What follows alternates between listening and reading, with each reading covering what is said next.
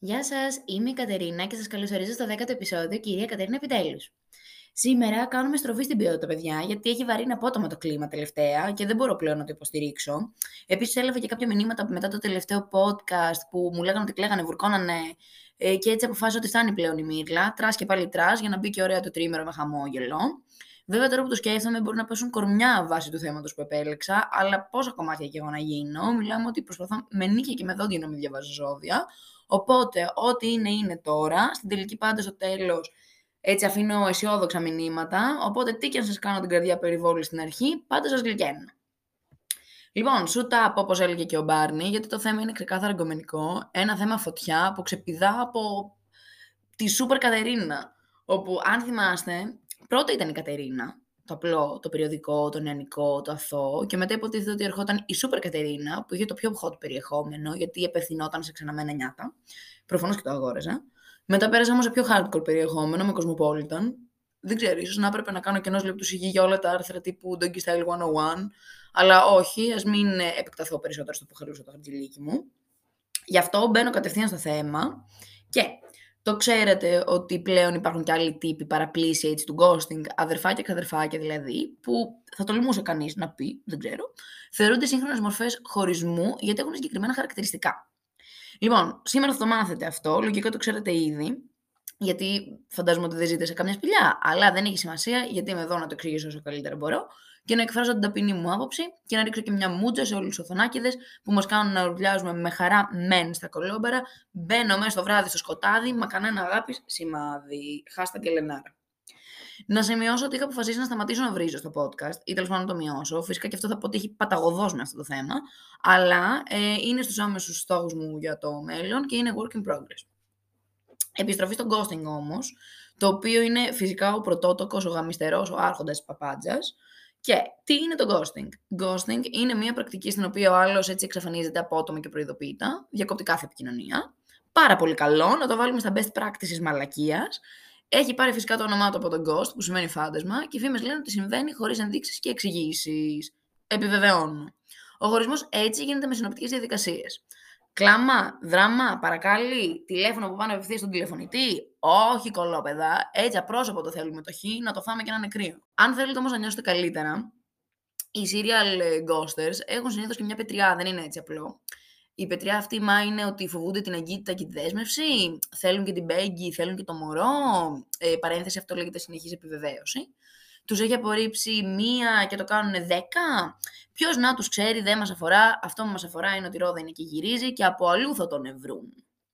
Εδώ βέβαια να πω τώρα, για να είμαι και εγώ λίγο δίκαιη, ότι όλοι έχουμε κάνει ένα ghosting. Α μην βγάζω κι εγώ την ώρα μου απ' έξω, αλλά θα τολμήσω να διαχωρίσω το άκακο ghosting, που λίγο πολύ και οι δύο πλευρές ψιλοχέστηκαν από το ύπουλο, το όνα σου που θες να το κάψεις στο σπίτι. Χωρίς να θέλω φυσικά τώρα να ενθαρρύνω βίαιες συμπεριφορές και παρανοϊκές, αλλά όλοι καταλαβαίνετε το feeling. Λοιπόν, ποιες είναι τώρα οι νέες παραλλαγές; Έχουμε submarining, zombing και caspering.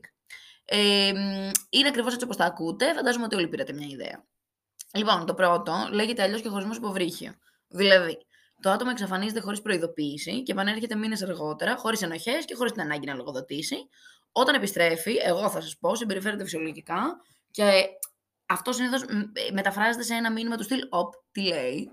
Ενώ στο Τζακίρ και Εφη μπορεί και να ακουστεί κανένα τύπου που χάθηκε εσύ. Εκεί φεύγει καντήλι ξεκάθαρο. Το δεύτερο δεν απέχει αρκετά η διαφορά στο zombing λοιπόν είναι ότι ο εξαφανισμένος, όταν εμφανιστεί, προσπαθεί να δικαιολογήσει την απουσία του. Πίπες είναι όλα, μην τα πιστέψετε. Καλά, μπορεί να μην είναι και πίπες, αλλά και πάλι η συμπεριφορά δεν δικαιολογείται. Καλό είναι όταν δεν είμαστε στην ίδια φάση ή όταν έχουμε άλλες προτεραιότητες να το λέμε, θα πω εγώ.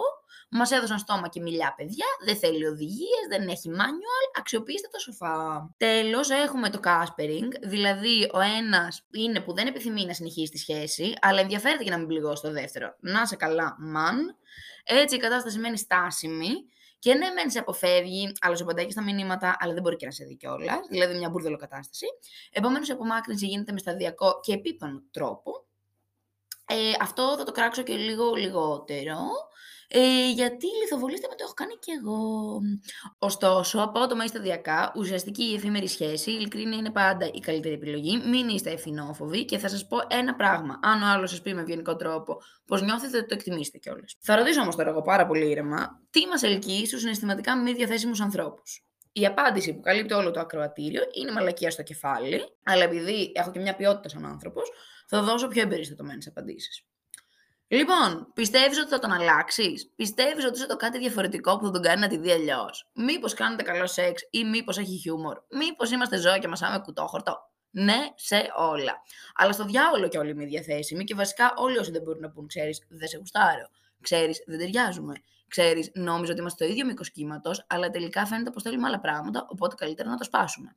Και στο διάλογο που κι εμείς συμβιβαζόμαστε με πράγματα και καταστάσεις που δεν μας αξίζουν. Τώρα, βέβαια, θα μου πεις, εύκολα τα λες εσύ, αλλά αντιλαμβάνομαι ότι πάνω στην κάψα δεν μπορούμε και να αντισταθούμε πάρα πολύ.